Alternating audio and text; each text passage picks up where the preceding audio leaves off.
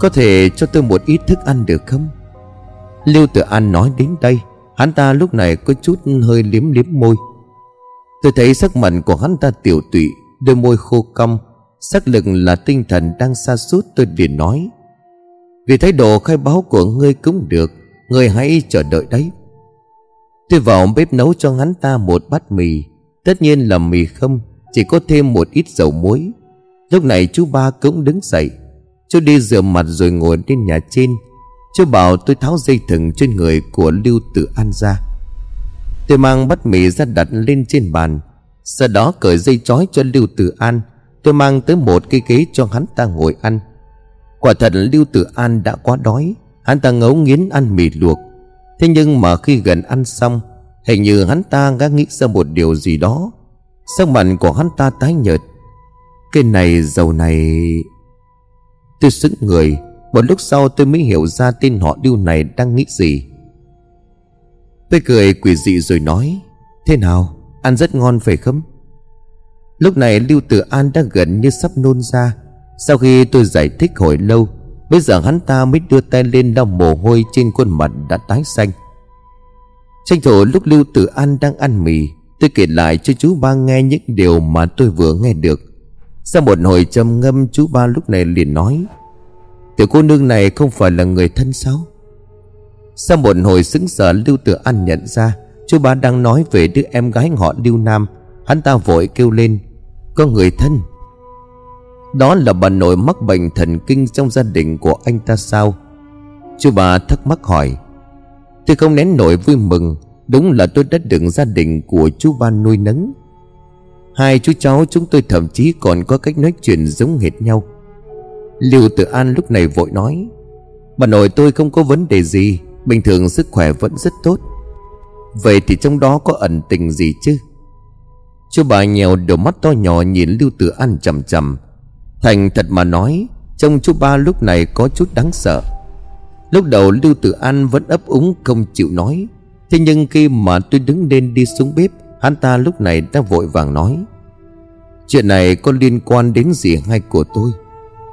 Lưu tự An mồ hôi trên trán rồi nói Cụ thể như thế nào thì tôi cũng không rõ, Chỉ nghe nói là hồi nhỏ, Chú hai của tôi thường lấy một khoản tiền của gia đình Hồn hàm với mấy người bạn để làm ăn. Mặc dù cuối cùng việc kinh doanh không thành, Nhưng chú hai của tôi vẫn dẫn theo một người phụ nữ từ bên ngoài trở về. Chú hai của Lưu Tử An là Lưu Văn Hiên Người phụ nữ chú hai đưa về nhà sau này, Trở thành dì hai của Lưu Tử An. Lúc đó thì Lưu Tử An đã 7-8 tuổi, Cho nên vẫn còn ấn tượng về sự việc này. Người phụ nữ chú hai đưa về tên là Bạch Mai, Cho cô ta rất xinh đẹp. Tuy nhiên, thời điểm đó có nhiều tin đồn cho rằng Bạch Mai là một nữ nhân hoang dại, Được Lưu Văn Hiên đưa từ một ngọn núi rộng lớn Thậm chí là cô ta còn không biết cha mẹ của mình là ai. Sau khi về đến nhà, Lưu Văn Hiên tỏ ý muốn cưới Bạch Mai làm vợ chính thức.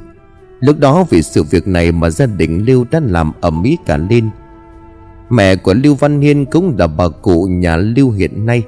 Bà ta lập tức đánh đuổi, Đòi Tống Bạch Mai ra khỏi nhà. Bà nội nói rằng cô ta là một con hồ ly, Chuyên đi quyến rũ đàn ông. Những gia đình có thân phận như họ Lưu sẽ không bao giờ để cho người phụ nữ hoang dã như vậy Bước vào trong cửa nhà. Trong hoàn cảnh đó, Lưu Văn Hiên xác định sẽ lấy Bạch Mai làm vợ. Chú hai đã tuyên bố cưới bằng được Bạch Mai. Chú hai cùng Bạch Mai quỳ gối trước cửa nhà một ngày lẫn đêm. Sau đó, do vì bà nội hắn ta thương xót con trai của mình, Kết hợp với lời khuyên của Lưu Lão Gia, Cuối cùng đành phải miễn cưỡng đồng ý cuộc hôn nhân này.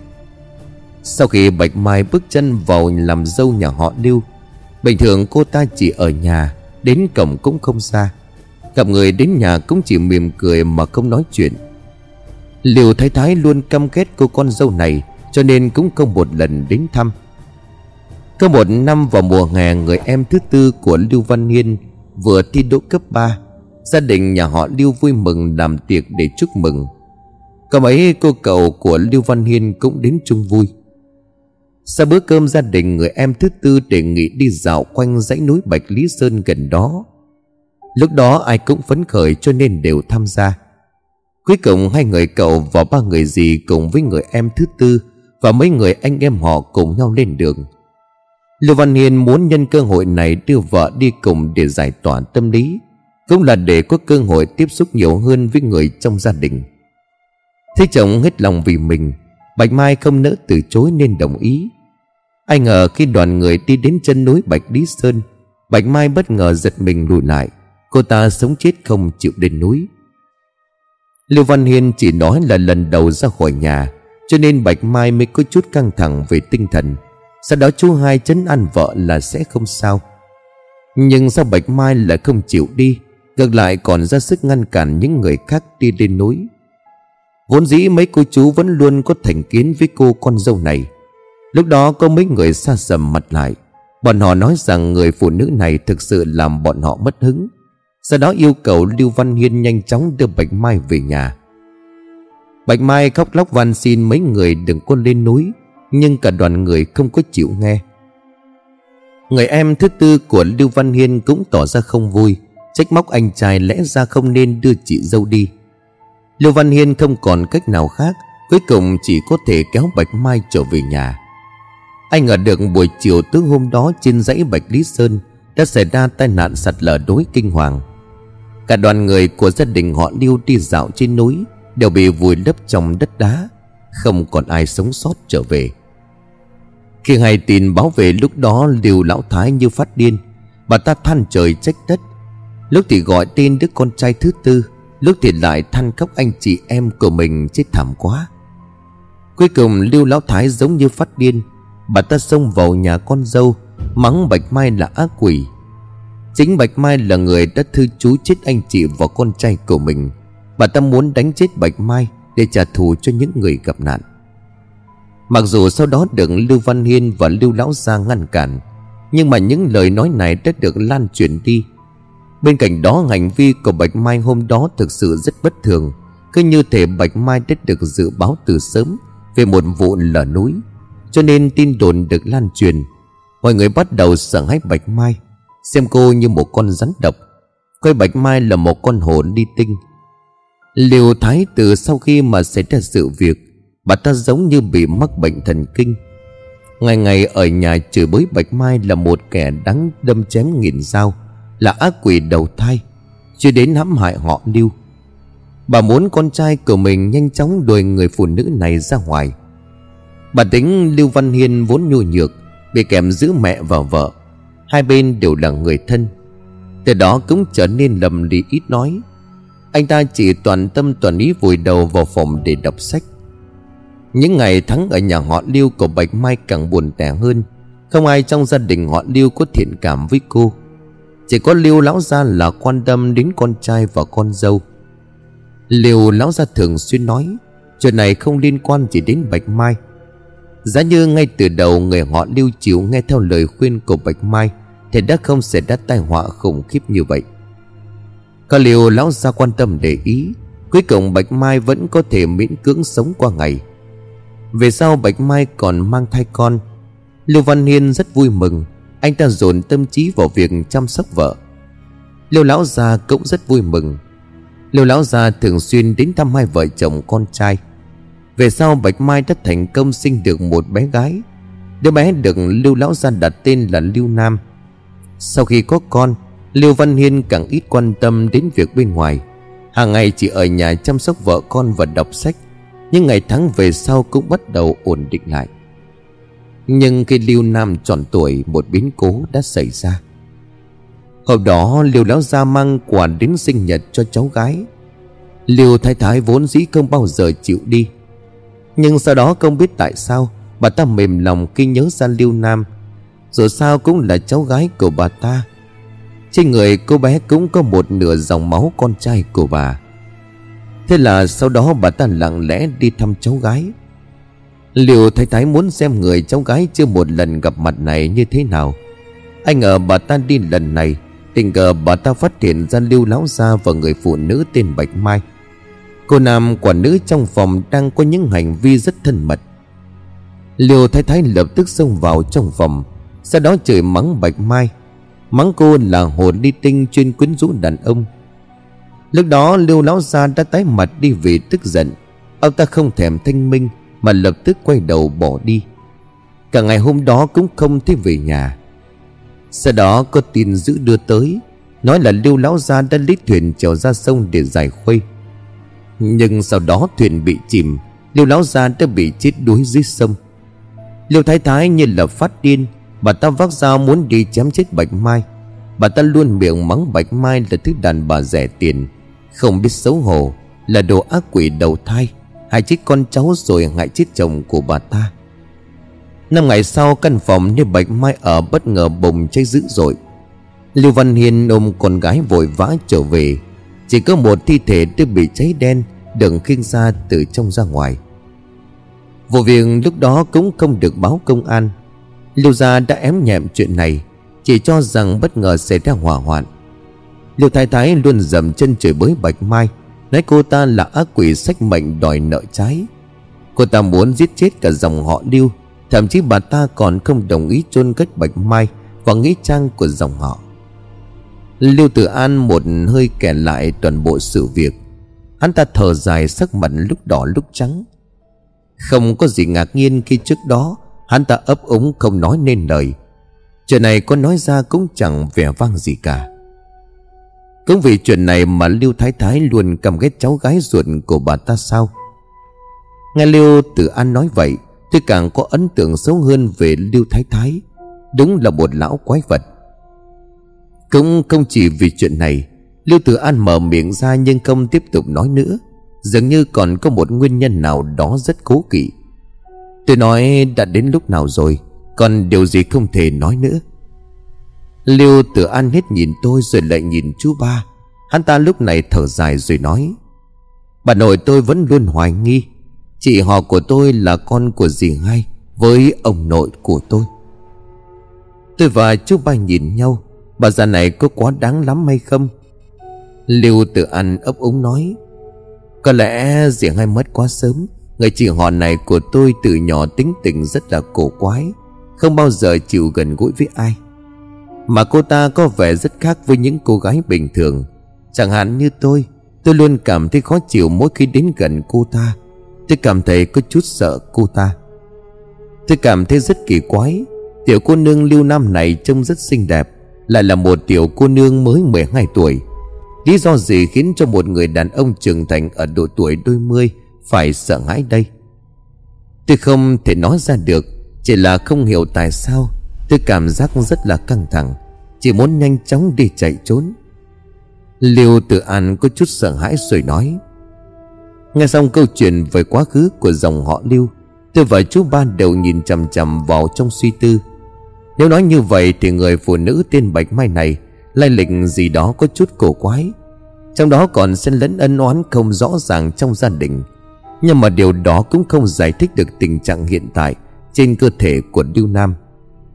Chú ba lúc này hỏi, Có chuyện gì với mối khâu trên người tiểu cô nương Lưu Nam?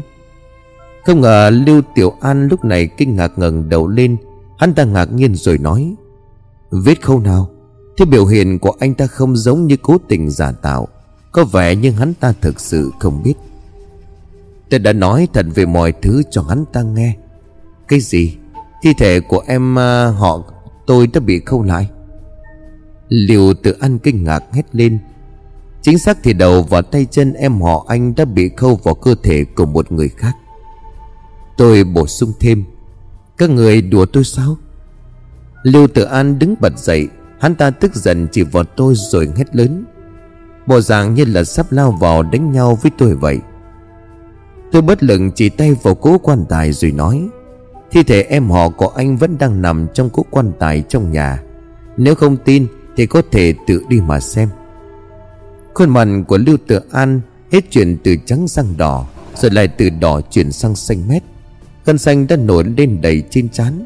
Thế nhưng hắn ta không dám đi mở quan tài. Hắn ta ngồi im lặng hồi lâu rồi nói, Lời của các người nói có đúng hay không? Tôi không thèm trả lời anh ta, Nhưng chú ba gật đầu rồi nói, đó hoàn toàn là sự thật. Xem ra Lưu Tử An thực sự không biết nội tình. Chú ba lại hỏi, Ai bảo các ngươi đem quan tài đến nhà của ta? Lưu Tử An ngơ ngác một hồi, Một lúc lâu sau mới lắc đầu rồi nói Thì cũng không có rõ lắm. Cho tôi đảm bảo có quan tài này tới đây. Nói là phải giao tận tay cho ngay người. Chú ba lại hỏi, Trước đây có nghe nói đến chúng tôi không? Lưu Tử An lắc đầu nói rằng trước đây Hắn ta không hề nghe thấy. Chú ba cao mày mà không nói gì cả. Trong đầu của tôi chợt nghĩ đến một người. Tôi liền hỏi Lưu Tử An, Anh có biết ai là người Được Lưu Thái Thái mời đến không? Lưu Tử An cho biết, Hắn ta cũng không biết rõ lắm. Chỉ biết được rằng người này hình như là người họ chung, Có một mối giao tình với ông nội của hắn ta. Một lúc sau thì Lưu Tử An nhớ ra điều gì đó hắn ta nói. Năm đó sau khi dì ngay bị thiêu chết, Người họ chung này cũng tìm đến nhà của bọn họ. Chú ba đưa mắt nhìn tôi, Xem như chúng tôi cũng đang hiểu ra sự việc. Sự việc này có thể nói nó liên quan đến tên họ trong này. Khi quan tài được đưa đến, Dây mực đấu được nút thắt theo thất tinh pháp. Có thể người này cũng là người trong nghề như chúng tôi. Còn chó già này Tôi hận đến mức toàn thân lạnh thoát Có lẽ người này đã đoán được tiểu cô nương nhà họ Lưu có vấn đề. Cho nên là đang nghĩ ra kế hoạch Dẫn họa đông lưu, Đưa thi thể của Lưu Nam đến nhà của chúng tôi. Để chúng tôi phải nhận củ khoai tây nóng bỏng tay này. Chú bà bảo tôi mang ảnh của Liễu Nguyệt ra. Tôi nói là tôi không có. Làm sao tôi có được hình con gái nhà người ta? Chú ba chừng mắt nhìn tôi. Đừng có làm nhảm, Mau đi lấy đi. Lão bảo chúa này chứ. Tôi chỉ có thể chạy vào trong. Tôi lần dưới gối ra lấy một bức ảnh rồi mang ra ngoài. Bức ảnh này là do tôi bí mật xé nó ở khỏi bảng tin danh dự của trường. Tiểu cô nương Liễu Nguyệt là một cô gái đẹp nhất đối với tôi. Tôi giấu ảnh Liễu Nguyệt để thỉnh thoảng nhìn ngắm thì đã làm sao? Đã nhìn thấy cô gái này chứ?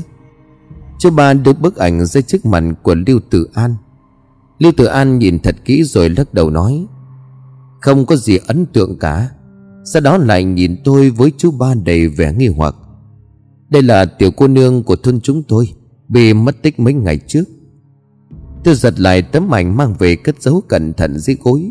Sau đó tôi lại hỏi, Em gái của họ, của anh có vết thai ký màu đỏ nào trên mông không?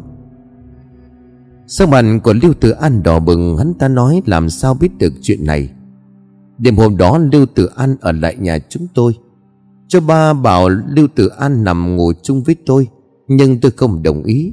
Tôi bảo cả chú ba và Lưu Tử An ở chung phòng, Còn tôi thì ở nhà ngoài để canh giữ quan tài. Đêm này sẽ không có việc gì đâu, Nhưng mà cái tên Lưu Tử An này vẫn ngủ ngáy rất to. Tôi chỉ muốn đàm cho hắn ta một cái.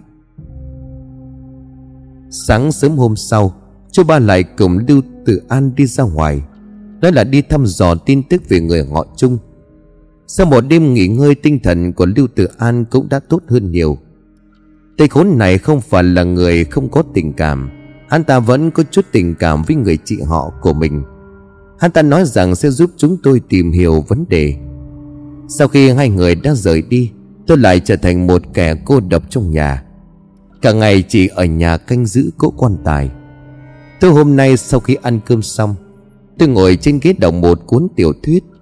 Tình cờ ngẩng đầu lên tôi phát hiện ra ba nén hương thắp trước quan tài. Ba làn khói hương bốc lên, Thực sự tạo thành một vòng xoáy quanh chân hương. Thế nhưng mà lúc này cửa ra vào và cửa sổ trong nhà đều đóng kín. Không có không khí lưu thông, Tại sao khói hương lại xoắn thành ba luồng khói quanh chân hương? Đúng lúc này, sau khi ba luồng khói xoay quanh chân hương bảy tám vòng, Ba luồng khói hương thực sự bay ra phía ngoài cửa. Tòa thân của tôi lúc này dùng mình một cái. Đúng vào lúc này Bên ngoài cửa vang lên mấy tiếng gõ. Trong lòng của tôi chấn động Tôi run giọng rồi hỏi, Ai vậy? Không có tiếng trả lời. Tôi dán mắt nhìn qua khe cửa. Ở bên ngoài tối đen như mực, Căn bản là không nhìn thấy ai. Tôi hỏi lại một câu, Thế nhưng vẫn không có ai trả lời. Nhưng đúng là lúc này tôi nghe thấy tiếng gõ cửa. Tôi tự do mở cửa ra Tôi đi một vòng bên ngoài chỉ có tiếng côn trùng kêu lên giả dích. Trên trời mây đen mù mịt, Xung quanh tôi không hề có thấy một bóng người. Kỳ quái, Tôi lầm bầm một câu rồi đóng cửa lại. Đợi đến khi tôi bước vào trong nhà, tôi đã phải hét lên vì sợ hãi. Ngay trên chiếc ghế tôi đang ngồi ban nãy, Lúc này đã có một người đàn ông đang ngồi.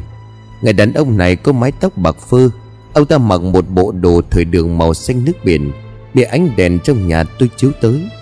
Trên người của ông ta tàn phát ra quỷ khí. Người là ai? Tôi run giọng hỏi. Người đàn ông quỷ dị này vô thanh vô tức lèn vào trong nhà của tôi. Rốt cuộc ông ta là người hay là quỷ? Người đàn ông này cầm một cuốn tiểu thuyết vừa tôi vừa đọc. Ông ta đang lật dở từng trang một. Cậu thích ai trong số cuốn sách này? Người đó cũng không ngẩng mặt lên mà hỏi tôi một câu. Cuốn tiểu thuyết ông ta cầm trong tay là cuốn phong thần diễn nghĩa Do đạo sĩ Lục Tây Tinh viết vào thời nhà Minh. Tôi không biết chính xác người đàn ông này rút cuộc là loại người gì. Tôi cố nén sợ hãi trong lòng rồi đáp. Đương nhiên là đát kỷ Người đàn ông đó ngẩng đầu lên Hình như ông ta có chút bất ngờ. Đợi đến khi ông ta ngước mặt lên, Cho mới nhìn rõ khuôn mặt của ông ta, Người đàn ông này đeo một chiếc kính vọng vàng Khuôn mặt trông nho nhã thư sinh. Có điều sắc mặt của ông ta tái nhợt, Nhìn trong đêm trông vô cùng âm u. Cậu thích một con hồn đi tính. Không hiểu sao vừa nhìn thấy khuôn mặt của người đàn ông này, Da đầu của tôi tê dần, Lưng tôi đã ra đầy mồ hôi lạnh. Hít một hơi dài, tôi bình tĩnh nói, Vì cô ta trông rất đẹp. Người đàn ông khép lại cuốn sách khuôn mặt không hề có biểu tình nói tôi không biết con hồn đi tinh này Là yêu quái ăn thịt người hay sao? Tôi suy nghĩ hồi lâu rồi cười khẩy. Ăn thịt người thì không đẹp hay sao? Người đàn ông những đôi mày bạc phơ, Đột nhiên ông ta cất tiếng cười vô cùng quỷ dị. Tôi đang phân vân không biết lão khốn này muốn gì. Chỉ thấy ông ta giơ tay về phía tôi, Đưa ra một động tác vô cùng quỷ dị. Lúc đó tôi choáng váng Tôi sắp mặt xuống đất rồi bất tỉnh nhân sự. Để đến khi tôi tỉnh dậy, Tôi đã nhìn thấy mình đang ở trong căn nhà bốn bề không có cửa sổ. Tôi đang nằm úp mặt dưới đất. Tôi đang nằm trên một chiếc bàn lớn. Bên trong căn nhà tối om, Chỉ có một bộ bàn ghế gỗ đơn sơ Và một cây chân nến. Ở vị trí góc nhà có hai ngọn nến trắng đang thắp. Ánh nến chập chờn lúc sáng lúc tối, Không cảnh khiến cho con người ta phải sợ hãi. Tôi từ trên bàn lao xuống, Ngôi nhà này trông rất cổ quái. Nhà cao phải gấp đôi so với những căn nhà bình thường. Màu sắc của bức tường rất bình thường, Đó là màu đỏ sẫm rất chói mắt. Tôi thử trồng móng tay vào, Móng tay của tôi đỏ rực như máu. Tôi lại gần mỗi người thấy có mùi chu sa. Xem ra khi chắt bức tường này, Có vẻ như nó đã đựng trộn một lượng lớn chu sa vào trong đó. Chu sa có tác dụng kỳ tà Bức tường và mái nhà này đừng cho thêm rất nhiều chu sa. Suốt cuộc là muốn ngăn chặn thứ gì đây? Lợi dụng lúc trong nhà không có ai, Tôi muốn nhanh chóng trốn đi. Thế nhưng mà nhìn một vòng thật kỹ, Tôi đứng nghiêng chết lặng. Căn nhà này không những không có cửa sổ, Thậm chí còn không có cửa ra vào. Điều này căn bản là không hợp lý. Ngôi nhà này có vẻ như đã được xây dựng trong khoảng một thời gian. Không phải là mới xây dựng. Nhưng nếu tôi có thể bị ném vào trong ngôi nhà này, Có nghĩa ngôi nhà này phải có lối vào. Căn nhà rộng như thế này chỉ cần nhìn qua tôi có thể thấy được hết. Mặt đất được lát bằng những phiến đá xanh, Mái và tường bằng đất có chứa nhiều chu sa. Đồ đạc ở trong nhà cũng rất đơn giản, Chỉ có một bộ bàn ghế, Không có chỗ nào bị che khuất cả. Ngôi nhà này trông vô cùng quái dị. Người bình thường nếu gặp phải tình huống này, Nếu là người có ý chí kém, Rất dễ bị suy sụp. Nhưng với nghề của chúng tôi, Thường ngày chúng luôn tiếp xúc với người chết và ma quỷ. Cũng đã gặp rất nhiều điều quỷ dị. Tôi hiểu rõ đạo lý sự xuất phản, Thường tất có yêu. Trong thời điểm này tuyệt đối không đường hoang mang. Chỉ cần bị hoang mang, bản thân sẽ hỗn loạn. Lúc đó sẽ không thể có ai cứu được bạn cả. Tôi không hét lên để gọi người. Tôi cũng không hét lên yêu cầu thả tôi ra. Trong trường hợp này làm như vậy căn bản là không có tác dụng. Đối phương đã bắt tôi nhốt vào đây. Chẳng lẽ chỉ kêu lên mấy tiếng là người ta sẽ thả tôi ra? Tôi tìm một cái ghế để ngồi phải bình tĩnh Bình tĩnh trước đã. Người đã ném tôi xuống đây chắc chắn là đã xuất hiện trong nhà tôi tối hôm đó. Nhìn bề ngoài của người đàn ông này, tôi còn nhớ đến một người bọn họ. Mà Lưu Tử An đã nhắc tới. Cũng độ tuổi 50 đeo kính cọng vàng, Trông rất thư sinh, Tất cả đều đúng. Tôi hiện tại dám xác định, Người đã chỉ đạo Lưu Tử An mang quan tài đến nhà tôi, Tuyệt đối là người đàn ông này. Người này tâm địa tối đen, Rõ ràng là lão ta không thể xử lý được nữ tiểu quỷ Lưu Nam. Cho nên lão ta chơi trò đi họa lên đầu của chúng tôi. Lão ta muốn đưa cả thôn chúng tôi xuống dưới vực. Tôi sợ từng tấc dọc theo bức tường không thấy gì khác lạ. Ở đây không có cơ quan gì đặc biệt, Cũng không có cánh cửa bí mật gì cả. Chỉ có hai ngọn nến thắp trên chân nến. Thân một cái, Khiến cho ánh sáng và bóng tối trong nhà liên tục thay đổi. Trông vô cùng âm u đáng sợ. Trong lòng của tôi chấn động, Thấy bên cạnh chân nến có một bó hương. Tôi rút ra mấy cây hương và thắp lên. Sau đó tôi chuyển đài hương sang chính giữa căn nhà. Cả mấy cây hương đã thấp lên. Tôi lùi lại mấy bước, sau đó chăm chú nhìn vào khói hương đang từ từ bốc lên. Tại vị trí tôi đứng có thể nhìn rõ được một vài làn khói không bốc thẳng lên cao Mà cuộn lên như là con rắn. Sau đó trôi về một hướng. Căn nhà này không có cửa ra vào, Cũng không hề có cửa sổ. Đó là một nơi kín mít. Nhưng nếu không có sự đối lưu của không khí không thể nào có sự chui giản của khói hương cho được. Hiện tại nếu khói hương có thể trôi giạt đi, Nó chứng minh một điểm. Thật ra trong căn nhà này có sự đốn lưu của không khí, Chỉ là tôi không cảm nhận được mà thôi. Tôi bước tới cầm ba cây hương trên tay. Tôi chậm chậm bước tới theo hướng khói hương trôi giạt. Sau mỗi bước tôi lại dừng lại Chờ đợi cho đến khi mà khói định hướng rõ ràng, Tôi mới bước tiếp. Tôi cũng không quan tâm nếu tôi đi xuống như vậy Sẽ va vào bàn hay tường. Tôi nín thở cố giữ bình tĩnh. Trong mắt của tôi chỉ có mấy sợi khói hương. Đi hết đoạn đường này đến đoạn đường khác dừng lại. Tôi bước đi trên một con đường dài ngoằn ngoèo như mê cung trong nhà. Quế cùng hướng mà khói hương chỉ vào chính là bức tường cách mũi của tôi khoảng vài phân. Tôi nghiến răng định đạp chân vào bức tường phía trước. Đúng vào lúc đó ba cây hương trên tay của tôi đồng loạt gãy ngang. Liền sau đó tôi cảm thấy có một lực hút rất lớn từ phía sau, Kéo tôi ra đằng sau. Lực hút mạnh đến mức khiến cho tôi ngã ngửa ra, Lăn nhiều vòng ở dưới đất. Tất cả đều là vô ích. Tôi từ trên mặt đất lùm cùng bỏ dậy, Chỉ thấy trên chiếc ghế mà tôi đang ngồi trước đó Có thêm một người đàn ông, Tóc bạc, Mặc bộ trang phục nhà đường màu xanh nước biển. Ông ta đang cầm một cuốn sách để xem. Tôi rất quen thuộc với cuốn sách này. Đó chính là cuốn phong thần diễn nghĩa Đã đồng hành với tôi trong suốt tuổi thơ. Mà người đàn ông đọc sách này Chính là người đã xuất hiện trong nhà tôi vào đêm hôm đó. Ta đã xem lại cuốn sách này từ đầu, Nhưng ta vẫn không thích nhân vật đát kỷ. Lão già vừa lật dở cuốn sách vừa chậm rãi nói, Tôi hoàn toàn không biết người này xuất hiện như thế nào Rồi trong lòng đã có chút sợ hãi, Nhưng mà cuối cùng có sợ hãi cũng chẳng có ích gì. Tôi vội bụi đất trên người, Sau đó kéo ghế ngồi nói thuận theo lời của ông ta. Thế ông thích nhân vật nào? Khương Tử Nha trắng Lão ta gầm cuốn sách lại. Lão ta ngước đầu nhìn lên nhà một lúc rồi từ tốn nói. Chủ vương, Ta thích ông ta nhất. Tôi tự hỏi con mẹ nó, Cái lão già này có phải là một thích bạo ngược không? Chủ Vương là một hôn quân vô đạo, Gây ra biết bao tai họa cho đất nước và dân tộc. Người vẫn còn thích lão ta được sao? Tôi không biết chính xác ông ta đang nghĩ gì, Chỉ có thể nói thuận theo lời của ông ta.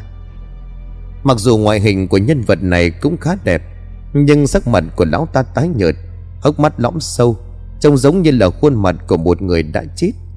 Nhìn vào khiến cho con người ta rất khó chịu. Đôi mắt màu cá chết liếc nhìn tôi Khoai miệng của lão ta giật giật một cách kỳ quái. Lão ta nói làm hại đất nước, Làm hại dân tộc thì không thể thích được hay sao? Cái con mẹ nó đúng là một lão khốn. Toàn thân của tôi run rẩy, Khắp người của tôi da gà nổi cả lên. Tôi vội vàng nói, Tất nhiên là được, Thích ai là quyền tự do cá nhân. Lão già có khuôn mặt của người chết nhìn tôi thật sâu. Cái nhìn của lão ta khiến cho tôi phải dùng mình sợ hãi. Phương pháp vừa rồi do chú ba của ngươi dạy ngươi Ông biết chú ba tôi sao? Lão già có khuôn mặt của người chết lắc đầu nói, Tôi có nghe nói qua, Nghe nói trong nghề liệm sắc này Tay nghề của ông ta là giỏi nhất trong vòng bán kính 100 dặm. Tôi nghe mà trong lòng chấn động, Hóa ra con người này không cùng nghề với chú cháu tôi. Chẳng lẽ người thắt dây mực đấu theo thất tinh pháp Lại là một người khác, Hay là chính lão ta cũng dính dáng đến công việc của chúng tôi? Người là cao nhân họ chung Mà nhà họ liêu đất thịnh mời phải không?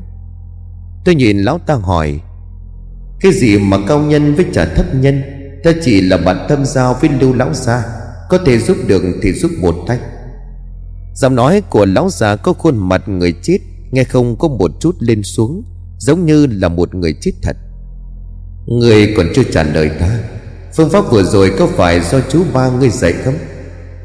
Tôi lắc đầu mà đáp làm sao chú ba tôi hiểu được những điều này? Đây là do thầy giáo điền dạy tôi. Lão già có khuôn mặt của người chết ổ lên rồi hỏi, Thầy giáo điền là ai? Thầy giáo điền chính là thầy giáo điền, Là giáo viên chủ nhiệm của tôi. Thầy giáo điền đã dạy chúng tôi rằng Mọi sự việc trên thế giới đều có thể dùng khoa học để phân tích.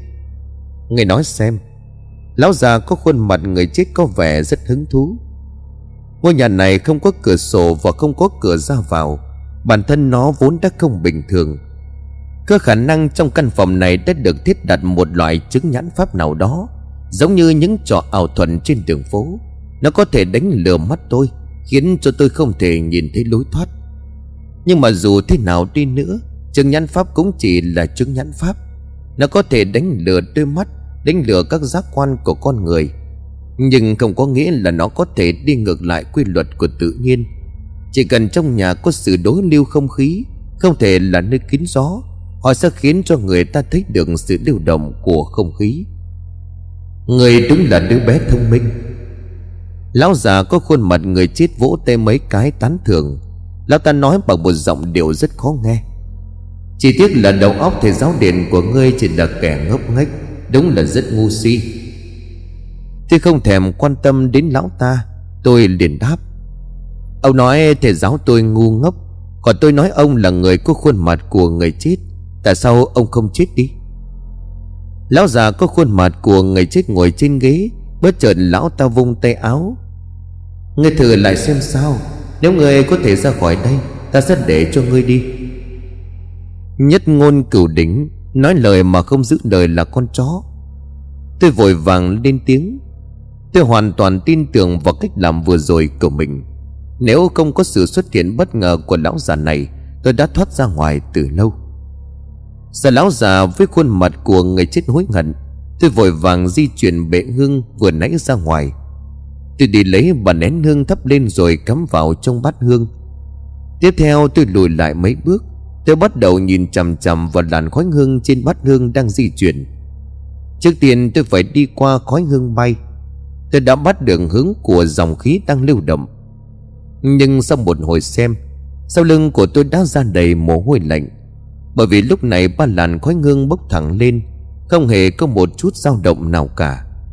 Điều này cũng đồng nghĩa với việc trong nhà lúc này Thực sự không có một chút dao động của không khí. Làm sao có thể như vậy được chứ?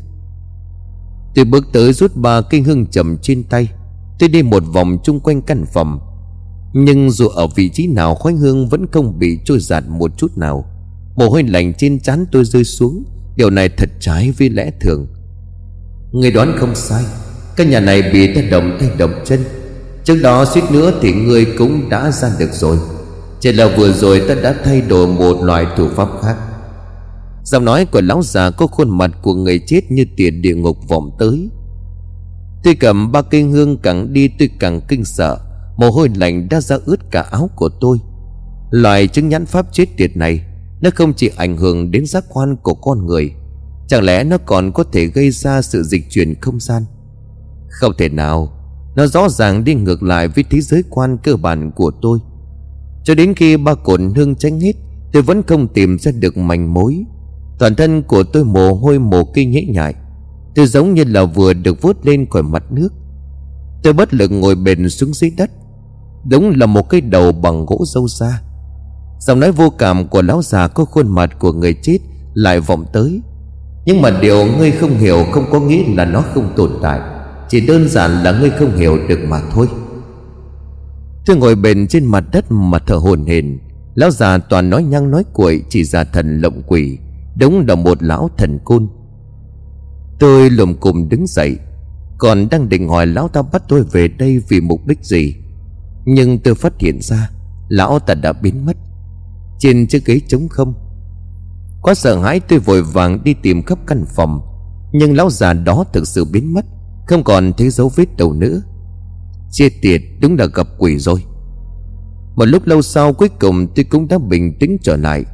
Có lẽ tôi đã nhận ra rằng trong căn nhà này Thực sự có chút cổ quái. Có lẽ giống như một loại quỷ đả tường. Gia đình tôi làm nghề khâm liệm cho người chết bấy lâu nay. Tôi không xa lạ gì với quỷ đả tường. Cái gọi là quỷ đả tường là đề cập đến việc đi đường vào ban đêm, Nhưng bản thân không thể phân biệt được phương hướng. Căn bản là cứ đi vòng vòng tại một vị trí, Một số trường hợp nghiêm trọng, Thậm chí không thể thoát được ra ngoài. Cho đến khi kiệt sức mà chết, Cách đây hai năm chúng tôi từng tiếp nhận một người bị chết. Vì sợ hãi khi đi đường vào ban đêm. Khi kiểm tra thi thể thì chúng tôi phát hiện ra nơi người này chết, Có dấu chân dày đặc trong vòng 5 bước chân. Tất cả những dấu chân của người này. Cũng có nghĩa là trước khi chết, Người đàn ông này đã liên tục đi lòng vòng trong một vị trí rộng khoảng 5 bước chân. Lúc đó, chú ba đã phán đoán, Người này chết là đã gặp quỷ đả tường.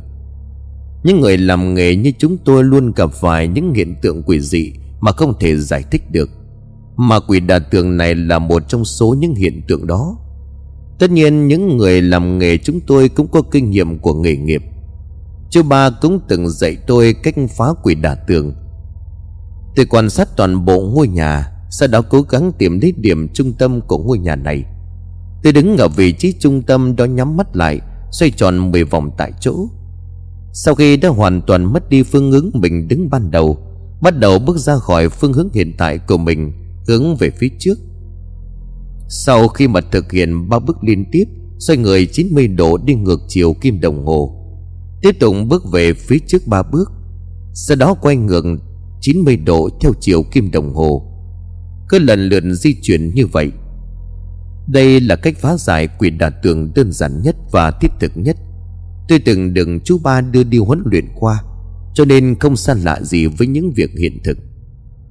Với kích thước của căn phòng này, Phạm vi của quyền đạt tường này không phải là quá lớn.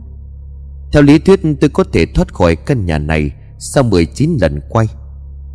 Vốn dĩ tôi đã rất tự tin, Nhưng mà sau khi di chuyển đến lần thứ 16 Tôi đã đập mạnh vào tường, Đau đến mức suýt nữa thì ngã vật xuống đất. Còn mẹ nó, Phương pháp này đã thất bại rồi. Mệt mỏi và đói khát, tôi đã tìm khắp căn nhà mà không thấy một thứ gì có thể ăn được. Cái nơi này rất thâm u và cổ quái Nó thực sự khiến tôi phải suy sụp. Thời gian cứ như vậy dần dần trôi qua, Tôi đã bị giam cầm ở đây. Cũng không biết là ngày hay đêm, Chỉ biết được rằng những ngọn nến Trên chân nến đã được tôi thay không dưới 20 lần. Vừa đói vừa khát, Thân thể của tôi bắt đầu bị mất nước, Ý thức của tôi trở nên mơ hồ. Điều duy nhất tôi có thể làm được là cố gắng giữ sức. Chờ chú ba đến cứu. Tôi tìm một chỗ ngồi khoanh chân sát tường. Sau đó tôi nhắm mắt lại rồi bắt đầu điều tức. Cái gọi là điều tức là cách chú ba đã dạy cho tôi. Yếu lĩnh của động tác là ngồi khoanh chân dưới đất Sống lưng thẳng Thả lòng toàn bộ cơ thể. Dùng ý thức để điều khiển hơi thở Sao cho hơi thở đạt được trạng thái sâu Nhẹ, đều dài. Tự nhiên sẽ lấy được tinh thần. Điều này có hai tác dụng trong ngành nghề của chúng tôi. Đầu tiên, nếu trên đường đi chôn cất Hoặc đưa thi thể đi Mà gặp phải quỷ sự, Sẽ có thể bị mê thất tâm khiếu Hoặc là rơi vào huyễn xác. Lúc này nên sử dụng phương pháp ngồi khoanh chân Để điều chỉnh khí tức, Qua đó sẽ điều chỉnh được trạng thái ý thức của mình. Thứ hai, có thể dùng phương pháp này để giảm tần suất nhịp thở và nhịp tim. Để giảm thiểu việc tiêu hao năng lượng. Thế nhưng có lẽ do tôi đã quá mệt mỏi, Chỉ sau 10 vòng điều hòa khí tức, Tôi đã mệt mỏi đến mức ngủ tiếp đi. Trong lúc mơ mơ màng màng, Tựa như là tôi đã mở mắt ra, Chỉ thấy một cô gái tóc dài liên tục di chuyển trước mắt. Tôi muốn gọi cô ta một tiếng, Thế nhưng tôi nhận ra rằng không có âm thanh nào được phát ra. Cô gái này đầu tóc dài che đi khuôn mặt Đầu tóc rũ rượi trên người không hề mặc quần áo gì. Những giọt nước trên người không ngừng chảy xuống thân thể cô gái ướt sũng. Những giọt nước cứ như vậy dò xuống dưới nền đất đá xanh, Tạo ra những âm thanh nước nhỏ giọt. Đầu cô gái cúi xuống ngay cánh tay buồn thõng. Cô gái cứ lững thững bước đi trong nhà Theo những bước chân vô cùng quỷ dị. Cô ta đi với động tác vô cùng cổ quái. Tôi nhìn mà toàn thân tôi lông tóc đều đã dựng đứng. Lúc đầu sự chú ý của tôi hoàn toàn bị thu hút bởi cô gái đó. Thế nhưng sau một thời gian dài theo dõi, Tôi nhận ra rằng quỹ đạo di chuyển từng chừng ngẫu nhiên của cô ta Thực ra là rất giống nhau. Nó giống như đã được lập trình từ trước. Tôi nhận thấy dấu chân của cô ta dẫm lên phiến đá xanh. Rất rõ ràng, Tạo thành một lối đi theo một quy luật rất phức tạp Nhưng đều đặn. Tôi mở to đôi mắt chăm chú nhìn vào những dấu chân. Cố gắng hết sức để in chúng vào tâm trí. Cô gái đi lại mấy vòng rồi bất ngờ ngẩng đầu lên nhìn tôi. Mặc dù khuôn mặt của cô ta hoàn toàn bị che khuất Bởi mái tóc đen dài, Tôi không thể nhìn thấy đôi mắt của cô ta, Nhưng trái tim của tôi đột nhiên đập rất mạnh, Nó khiến cho tôi giật mình tỉnh dậy. Tôi đưa mắt nhìn ra, Nhưng cô gái và những dấu chân đã biến mất không còn dấu vết, Nền đá trong nhà vẫn khô ráo như trước. Không có một chút nước động nào. Tôi cũng không để ý được nhiều như vậy. Tôi nhanh chóng nhắm mắt lại, Xếp lại trong đầu những dấu chân vừa rồi tôi đang ghi nhớ. Sau đó tôi đứng dậy, tôi bắt đầu thực hiện những bước chân của cô gái, Theo đúng quy luật mà tôi đã ghi nhớ trong đầu. Tôi đặt chân bước lên nơi cô gái đã đi Và lặp lại lộ trình mà cô ta đã đi. Sau khi đã đi qua một đoạn đường quanh co phức tạp, Tôi đứng trước một bức tường. Tôi không ngần ngại bước một bước thật mạnh về phía bức tường. Cũng đúng vào lúc đó, Bức tường lúc này đã được mở ra trước mắt của tôi. Những cơn gió đêm mắt rượi ùa vào mặt của tôi. Tôi trước mắt chỉ thấy một vầng trăng treo lơ lửng trên bầu trời. Ánh trăng trong vắt lạnh lẽo chiếu xuống người của tôi. Quay đầu nhìn lại chỉ thấy ngay sau lưng của tôi là một căn nhà bằng đất, Mái lợp bằng tranh Trước mắt của tôi là một cái lỗ không có cửa. Từ đây nhìn vào bên trong tôi vẫn thấy bộ bàn ghế gỗ. Trong lòng của tôi vẫn còn cảm thấy sợ hãi. Những gì vừa rồi tôi đã trải qua thực sự không thể tin được. Cánh cửa này rõ ràng đã ở đó. Tôi đã đứng ở bên trong nhà, Nhưng không sao tìm thấy lối ra. Ngôi nhà này đúng thật là rất cổ quái. Tôi nhìn chằm chằm vào lỗ cửa. Tôi có cảm giác muốn vào trong nhìn nó một lần nữa nhưng cuối cùng lý trí đã chiến thắng sự hiếu kỳ. Nếu sau khi vào mà không thoát ra được nữa thì sao? Chắc chắn tôi sẽ bị chết đói ở trong đó. Quan sát bốn phía chung quanh, Nơi tôi đang ở là một khoảng sân khá rộng. Chung quanh có tường bao phủ rêu phong Và những con thạch sùng. Khoảng sân trống rỗng không hề có cỏ cây, Chỉ có một màu đất đen xám xịt. Không nhìn thấy một cọng cỏ dại hay tiếng côn trùng nào một sự yên tĩnh vô cùng đáng sợ. Cách ngôi nhà chừng chục bước chân, tôi nhìn thấy một cái giếng. Cái giếng này được phép bằng những phiến đá xanh. Cái giếng có hình bát giác. Cái giếng bát giác này không phổ biến ở khu vực chúng tôi. Các phiến đá trình hiện một màu xám mốc, Rõ ràng là có từ rất lâu rồi. Tôi đang cảm thấy khát nước như cháy cả họng Môi tôi đã khô rục lên. Vừa nhìn thấy giếng nước mắt của tôi đã sáng lên nhưng cái giếng này rất cổ quái. Trên miệng giếng bị một tảng đá xanh lớn đè lên. Trung quanh còn có những đạo phù triền và minh tiền rơi vãi chung quanh. Những người làm nghề như chúng tôi rất nhạy cảm với phù triền và minh tiền. Trong tình hình ở nơi đây, chỉ là giếng nước thôi, Nhưng nó giống như một ngôi mộ cổ vậy. Tôi đi vài vòng quanh cái giếng bát xác, Bất chợt tôi nhớ đến cô gái toàn thân ướt sũng Mà tôi gầm trong mơ. Tôi định thần nhìn lại cái giếng. Đột nhiên trong lòng của tôi sản sinh ra một cảm giác rất kỳ quái. Tôi đã định nhanh chóng thoát khỏi cái nơi quỷ quái này. Nhưng bước đi được mấy bước, Tôi đã quay trở lại. Tôi dùng hết sức đẩy viên đá xanh đang đè trên miệng giếng ra. Tôi nằm dằm trên miệng giếng nhìn xuống thăm dò. Tôi chỉ cảm thấy có một luồng khí lạnh từ dưới giếng tốc thẳng lên trên. Luồng khí lạnh khiến cho tôi phải dùng mình một cái. Trời đất ơi, lạnh quá. Nhìn xuống giếng nước chỉ thấy một màu đen kịt. Dù đêm nay có ánh trăng, Nhưng cũng không thể nhìn thấy chỗ sâu nhất. Tôi đi một vòng quanh sân để tìm kiếm. Cuối cùng tôi tìm thấy một bó dây thừng lớn ở góc gần giếng nước. Tìm hiểu kỹ, tôi phát hiện đầu dây còn lại được buộc vào một cây hòe cổ thụ phía ngoài vườn. Tôi ôm bó dây ước chừng cũng phải dài tới mấy chục mét. Tôi thử giật mạnh sợi dây thừng. Đầu sợi dây được buộc rất chắc chắn. Sau một hồi nhìn xuống miệng giếng, tôi kéo đầu sợi dây, Rồi từ từ buông xuống giếng.